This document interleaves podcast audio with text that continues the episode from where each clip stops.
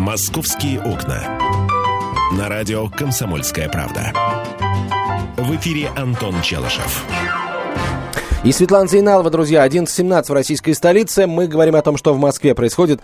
Вот сейчас, удивительное дело, сейчас мы отправляемся не в Москву, а в Киев. А, власти Киева, а точнее комиссия по культуре Киевского городского совета намерена сегодня рассмотреть вопрос о переименовании Московского проспекта, площади, улицы и моста в украинской столице. Авторы инициативы заявляют, что Россия является для Украины агрессором и не хотят, чтобы упоминание Москвы можно было найти на карте Киева. Мы не против всего российского, не против России и ее культурных ценностей, но против агрессии, с которой ассоциируется слово «Москва», заявила м, украинским вестям депутат от фракции «Удар» Виктория Муха, одна из авторов проекта. Проект предложен Мухой. Ну, а... Викторию Муху мы все давно знаем, она много чего предлагает. Очень странно, а почему у нее слово «Москва» ассоциируется с агрессией? Может ну, быть, Москва это с Россией, Россия с агрессией, не, не знаю. Вот. У меня, собственно, один простой вопрос, друзья. А, ки- киевляне, конечно, могут что-то не принять. У господина Кличко может что-то щелкнуть, он может не утвердить это решение. Он же знает, что в, в России, там, в случае чего, можно будет там бабла срубить, с кем-нибудь а, побоксировать, да. А, вопрос вам. Если все-таки киевские власти принимают решение и переименовывают объекты городские в украинской столице, а, лишают их а, московских названий, дают им другие, нам с украинскими названиями в Москве как следует поступать. Оставить как есть мы великодушны. Оставить как есть нам пофиг. Э, или, или тоже переименовать, ответить э, абсолютно симметрично. Как думаете? Я, как москвичка, могу сказать, и как россиянка, и как вообще просто человек, могу сказать, что это большая глупость. А ты телефон не напомнил. А, наш номер телефона эфирный 8 800 200 ровно 9702, 8 800 200 ровно 9702. На прямой связи со студией политолог, руководитель экспертной группы «Крымский проект» Сергей Михеев. Сергей Александрович, здравствуйте. Здравствуйте. Здравствуйте. А ваш вариант развития событий, а, поменяют название и не поменяют, и, соответственно, что делать нам? Ну, а вообще это не новость. Они по поводу названий возбуждались несколько раз уже, а, причем еще до этого Майдана. Такие инициативы появлялись и при президенте Ющенко после оранжевой революции 2004 года. Но вот до этого момента они все-таки не проходили. Но э, смысл их простой. Э, я так понимаю, что с подачи своих, так сказать, в том числе западных кураторов, это максимально в культурном плане разорвать связи, противопоставить. Ну и плюс психоз. Этот психоз вокруг антироссийской темы нагнетается всеми средствами. На этом же делается некая такая дешевая популярность. Могут теоретически принять сейчас, потому что сейчас действительно очень такая мрачная обстановка. Украина накрылась таким мороком, знаете, как называется вот эти вещи. Я думаю, что там тяжелая психологическая обстановка, очень и мои знакомые, которые там находятся, это подтверждают. Нам что делать? Нам, конечно, не уподобляться этому. Мы большая, сильная страна, у нас историческая традиция, забывать эту историю мы не собираемся, выбрасывать из своей истории Киев, так сказать, и э, все, что было, не нужно. Я думаю, что уподобляться вот этом э, психопатии этой не стоит ни в коем случае. Спасибо большое, Сергей Александрович. Вот э, услышали логичные, умные слова умного человека. Я абсолютно с ним согласна. Что же, нас теперь Лесю Украинку не, не читать, что ли, никогда в жизни? Больше Гоголя не читать? Не, не, не, не. Киевский вокзал переименовать? Вот, вот. Речь идет исключительно о топонимике. А, если... Но это же, Антон, ты же сам понимаешь, что это как бы а, предлагается Нет, умным, что... умным человеком для того, чтобы создать некую волну известности вокруг Я себя. Я понимаю. Что, э, слушайте, ну это эта история может получить продолжение. Скорее всего, получит продолжение. Скорее всего, действительно, на мой взгляд, а, украинцы, ну, не украинцы, естественно, я не, не mm-hmm. считаю нынешние власти э, в Киеве представителями э, интересов всего украинского народа, даже всего киевского населения. Но мне кажется, что э эти власти пойдут на переименование. Понимаете, это такая война, в которой не надо стрелять и в которой в тебя пуля не, пролетит. Такую войну очень любят в Киеве, э, диванные э, вояки. Ну, ты знаешь, Антон, через пару лет наши страны помирятся и будут жить дружно, и многим будет очень стыдно. И они будут делать вид, что не говорили того, что говорят э, сейчас. Тем не менее, давай э, примем несколько телефонных звонков Давайте на эту тему. Друзья, а, как быть нам а, в случае, если киевские власти Э, предложит изменить название э, вот, объектов в украинской столице, московских объектов, э, Московского проспекта, площади, улицы и моста. Нам менять, переименовывать Киевский вокзал, например. Нам переименовывать ну что еще? Ну зачем? Нет, конечно. Гостиницу Украина. Ответ, ответ всем вместе единогласно, конечно, нет. Давай дадим Давай. возможность высказаться, высказаться нашим слушателям. Анатолий, здравствуйте. Доброе утро, уважаемые ведущие. Ну, нельзя не согласиться вот э, с вашим экспертом, который выступал. То есть, э, ну, это абсолютная глупость. Если им деньги больше некуда тратить, как на переименование, ради бога, э, уподобляться им не надо. И еще маленькая ремарочка, вы там сказали, через пару лет мы помиримся, кому-то будет стыдно. Ага, особенно тому, кто сейчас ведущий утренней программы на НТВ, ему будет стыдно. Ну, Он надеемся. Сначала грязью поливал, а теперь улыбается нам с экрана, деньги получает в России. И воевать, кстати, не пошел за Донбасс. Не пошел, не пошел. Не пошел. Ни за Донбасс, факт. ни за Киев не пошел. Но Ему люди... обязательно станет стыдно через два года. Да, большое спасибо, Анатолий. Люди просто не привыкли отвечать за то, что они говорят и делают. Или им кажется, знаете, что я сегодня говорю, а завтра уже все забыли. У меня вот есть лично такие знакомые, которые сегодня могут с пеной у рта там просто кричать, рвать на себе волосы, лезть с тобой драку, что-то доказывать. На следующий день ты им говоришь, ну как же, вот, вот вы же вчера мне готовы были глазки Кто, выцарапать. я? Да не, ну что ты, ну что, неужели ты так серьезно воспринимаешь все, о чем я говорю? Конечно, я серьезно это все воспринимает. Знаете, э, извините, пожалуйста, за аналогию, так вот, э, хм, переименовывать собственный, э, там, Киевский вокзал, улицу Киевская, киевский торт, который мы готовим в московский или что-нибудь такое, это все равно, что ты с мужем развелась, так. У тебя остался ребенок, и ты от Отчество злобности лишаешь его отчества. И не будет у меня дочка Алексеевна, она будет Светлановна. Будет матчество. Матчество будет, да. И не будет у нее там фамилия такая-то, а будет моя фамилия Зейналова. И пусть она никогда больше своего отца не увидит. Но это же бред. Вы же понимаете, да, какие бы ни были отношения, как бы, ну, жизнь, ну, сложная штука. Серьезно, правда, через несколько лет все вместе помиримся, и стыдно будет. А, знаешь, хорошо, если помиримся. То есть, получается, что мне сейчас исполняется роль такого вот э, пессимиста. Не очень хотелось бы, но, тем не менее, вот если есть э, люди, которые считают, что мы тоже должны будем поступить аналогичным образом, пожалуйста, аргументируйте. Если вы считаете, что мы должны будем а, тоже переименовать Киевский вокзал, например, в Смоленский, гостиницу Украина. А почему в Смоленске-то тогда гостиницу уже. Белоруссия. Ну и так Украина далее. в Беларуси, это уже, знаешь, Или это в гостиницу политический вызов начинается. Казахстан, почему? Или в гостиницу под названием Таможенный союз. А, как можно еще гостиницу Украины переименовать? НАТО? Вот, ну и так далее. Ну что, Антон, ну правда. Это не Антон, говорю, ну гостиница. Ладно, слушайте, ну можно миллион названий этому придумывать, но как бы история, Антон, расставляет все на свои места, не терпит сослагательное наклонения и подсказывает нам, что бывают разные случаи. Сегодня две страны друг друга ненавидят, а завтра они уже вместе дружат, обнимаются и борются против третьего противника. Ты же знаешь, когда самая крепкая дружба? Когда есть Когда с кем бороться. Да, дружба против Против третьего. Так и в коллективе всегда бывает. Ты с кем-то все время собачишься, собачишься, собачишься. Но тут появляется третий человек, который вам мешает в этот момент, и вы начинаете с кем-то дружить. Ну, ну надо же, а наконец-то нашла себе союзника. Вот и все. Так что здесь э, как бы покажет история, что будет. Хорошо, тогда следим за э, ходом сегодняшнего рассмотрения этого вопроса в комиссии по культуре Киевского городского совета. Если э, хватит ума не принимать это решение, замечательно. Если ума не хватит, и решение примут и переименуют, то мы тогда подумаем, в общем, как ответить. Ну вот пишут, что Московскую площадь хотят переименовать в Демеевскую, Московский мост Северный, Московский проспект переименовать в Куреневский, а, а Московскую улицу Старопечерской. Красивые названия, красивые, но непривычные. У нас в столице тоже много чего переименовывалось, и, сказать, э, как У меня есть предложение. в Новый У меня Арбат. есть предложение. А, гостиницу Украина мы переименуем в гостиницу Новороссия.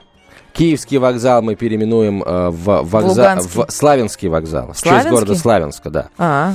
Вот. Ну и так далее. А, ну или, например, ну, много сейчас уже новых таких вот, получается, городов, может быть, не героев, городов-страдальцев вот, на ну, востоке я Украины. надеюсь, что эти инициативы, мы, конечно, как вы понимаете, шутки шутим сейчас, а вот люди иногда шутки не понимают, думают, что мы все серьезно. Мы, конечно, все шутки шутим и надеемся, что такого в нашей жизни никогда не произойдет. Правда же? Ну, мы уже сегодня э, успеем увидеть, произойдет это в нашей жизни или не произойдет. Пока давай несколько других э, московских новостей.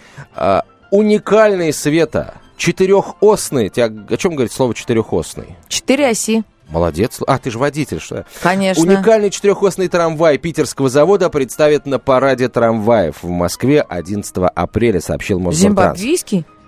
Питерский. А, питерский, мне показал зимбабвийский. Ну ничего себе, он же не сможет у нас здесь ездить. А почему-то зимбабвийский трамвай не сможет у нас здесь ездить? А потому что там вот приспособлено под, под тепло, а у нас тут холодно, у нас до минус 50 падает. А в Зимбабве такого не бывает. А, при температуре минус 50 зимбабвийские трамваи съеживаются. Наверное, да. Там становятся очень маленькими, как в, это, как в холодной воде. Так, и что, когда... Когда ты сказала «как», я несколько э, был обескуражен. Так что там с зимбабвийским В этом году на параде впервые будет представлен опытный четырехосный вагон LM-2000, выпущенный в единственном экземпляре и ставший первым вагоном питерского производства на московских линиях. Посетителей выставки, в том числе самых юных, ждет интересная развлекательная программа. Проведем конкурс зрительских симпатий. Горожанам предложат отметить самую понравившуюся из представленных современных моделей трамвая. А потом, соответственно, эта модель трамвая выйдет под руку с членом жюри. Ей вручат приз зрительских симпатий. И, и она это... будет в купальнике, да, эта модель? Собственно, мечта Антона. Он давно мне предлагает приходить на эфир в купальнике. С, с рогами и, так сказать, открывать дверь. Рогов? Что ж такое-то? Рогов пока нет, В следующем часе, друзья, очередная московская тема, очень серьезная. Ждем ваших, ваших мнений, ваших телефонных звонков по номеру 8 800 200 ровно 9702 и ваших смс на короткий номер 2420. С вами остаются все ваши Светлана Зейналова и, и Антон. Антон Челышев. Темы, о которых говорят. Небанальные точки зрения, мнения и факты – а еще хорошая провокация. Губин Live. Каждый вторник, четверг и пятницу после шести вечера по московскому времени на радио «Комсомольская правда». «Московские окна». На радио «Комсомольская правда». В эфире Антон Челышев. 11.32 в Москве. Комсомольская правда. Прямой эфир. Говорим о том, что происходит в российской столице. А, итак, а, Светлана Зейналова. Да, а, ну да, позвольте я кратко изложу новости. Это о том, что вчера состоялся первый отчет самого главного участкового столицы перед всеми жителями, кто хотел все это посмотреть, послушать. И, конечно же, присутствие Анатолия Якунина. А, отчитался, сказал, что москвичи стали вести себя там плюс-минус лучше, но в основные жалобы поступают э, на дебаширов, те, которые э, шумят по ночам, э, пишут, значит, как это сказать-то, накладные, докладные, значит, москвичи, и на то, что нарушается запрет курения. Курят по-прежнему в подъездах, именно об этом и постукивают москвичи на своих соседей. Ну а в принципе в городе преступность уменьшается, э, все становится постепенно хорошо. И главное, что в каждом районе, по мнению главного участкового столицы, участковые начинают работать все лучше и лучше. Входят в тесный контакт с местным населением. И даже вот, например, в Строгино э, пройдет акция, где визитки с телефонами участковых будут разложены по всем почтовым ящикам проживающих. Участковый, как там было, от слова «участие». Будет участвовать в своей жизни Антон.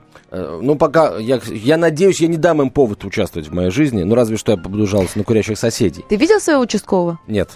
Вообще ни разу? Вообще ни разу. Подожди, когда ты приехал, поселился, он должен был прийти к тебе? Не пришел. Поздороваться, не сказать, здравствуйте, меня зовут... Э, вот у меня очень сложное имя у нашего участкового, мне надо посмотреть книжки, как оно записано, оно восточное, там, э, его между собой мы все называем Евгений Евгеньевич, потому что, ну, правда, там не все, особенно бабушки, не выговаривают. Вот. А, я его тоже ни разу не видела. Я с ним говорила два раза по телефону. Очень хороший, уча... такой участливый, входящий в ситуацию человек, который меня прекрасно понимает. Но видеть я его так не видела. Давай мы поговорим с человеком, который совершенно точно видел московских участковых, возможно, вообще всех. всех. Председатель комиссии Общественной палаты России по безопасности, зампред Общественного совета при Главном управлении МВД России по городу Москве Антон Цветков. Антон Владимирович, здравствуйте. Доброе утро. А сейчас у э, участковых московских, на ваш взгляд, а есть ли все необходимые инструменты для того, чтобы вот оперативно решать проблемы, которые у москвичей возникают? Как то курение в подъездах, дебоши, а, э, кто-то, кто-то в своей квартире устраивает э, притон, э, в смысле бордель, кто-то притон в смысле наркопритон. Вот э, с этими проблемами насколько эффективно участковый может бороться?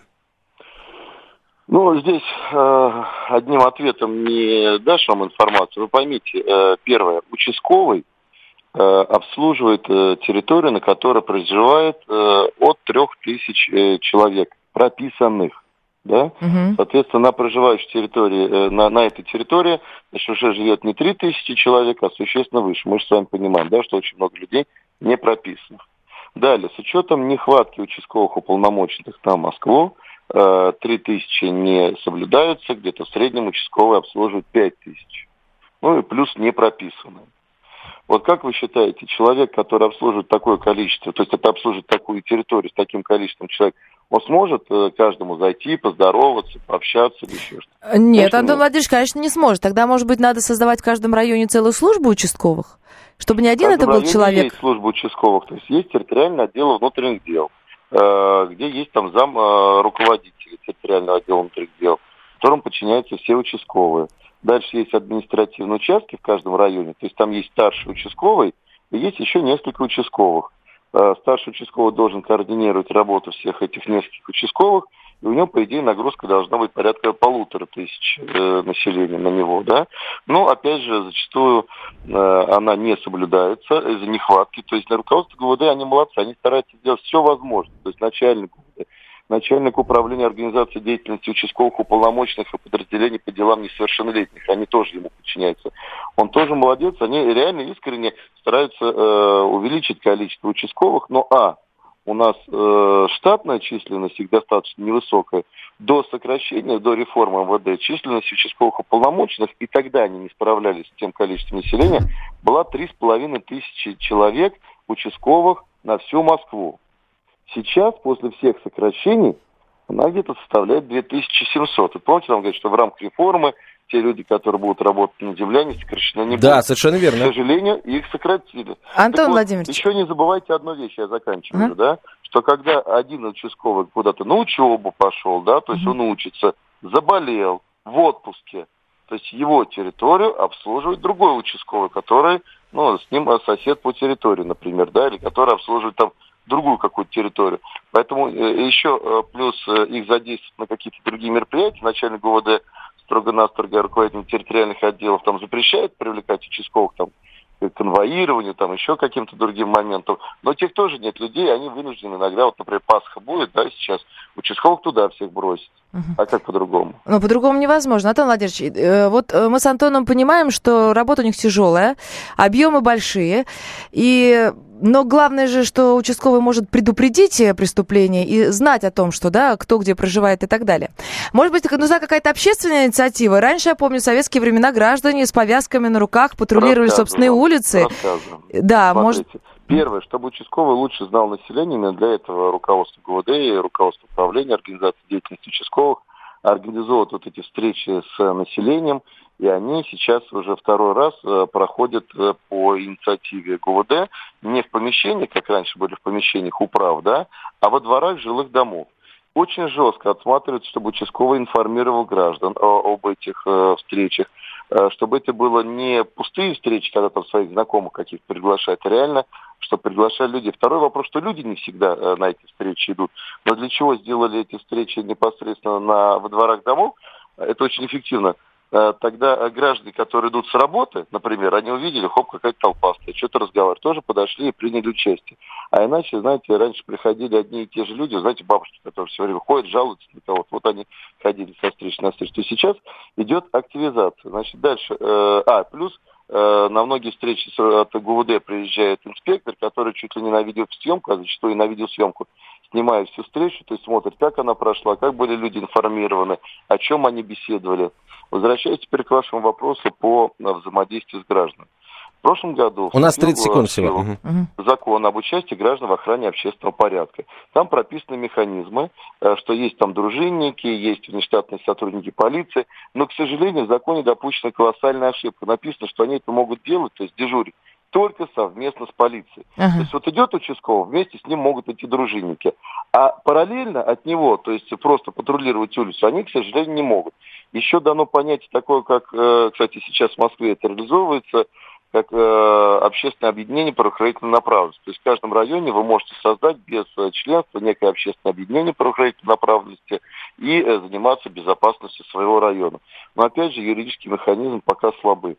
То есть э, что-то есть, что-то нет, но в целом, конечно, участковые молодцы, даже при той нагрузке, которая у них есть, э, они умудряются э, достигать определенных результатов. Да, спасибо, спасибо большое, Антон Владимирович. Владимирович. Спасибо вам большое. Антон ну, что, был на прямой связи со студией. Нашими... Председатель комиссии Общественной палаты России по безопасности, зампред Общественного совета при Главном управлении МВД по Москве. Ну, нам остается только ну, на полном серьезе гордиться нашими участковыми, при такой нагрузке стараться за всех сил работать, еще выслушивать наши жалобы. Потому что когда я звонила вся в соплях и слезах участковым, мне так нужна справка, мог бы и послать, а он э, выслушал и пошел навстречу. А, друзья, а, я желаю, чтобы ваши участковые тоже, так сказать, происходили от слова «участие», вот, а не от слова «участок», куда вас приводят по поводу и без. А, вот, ну а если повод есть, то, ну что, пущай приводит, что раз набедокурили-то. А у нас сегодня все-таки день смеха, и мы сегодня вот целый день шутим, развлекаемся с помощью Михаила Антонова. Его с нами нет, но вот он все-таки память о себе какую-то оставил. Вот сейчас мы Голос к этой памяти свой. и обратимся. Полная картина происходящего у вас в кармане. Установите на свой смартфон приложение «Радио Комсомольская правда». Слушайте в любой точке мира. Актуальные новости, эксклюзивные интервью, профессиональные комментарии. Удобное приложение для важной информации. Доступны версии для iOS и Android. Радио «Комсомольская правда». В вашем мобильном.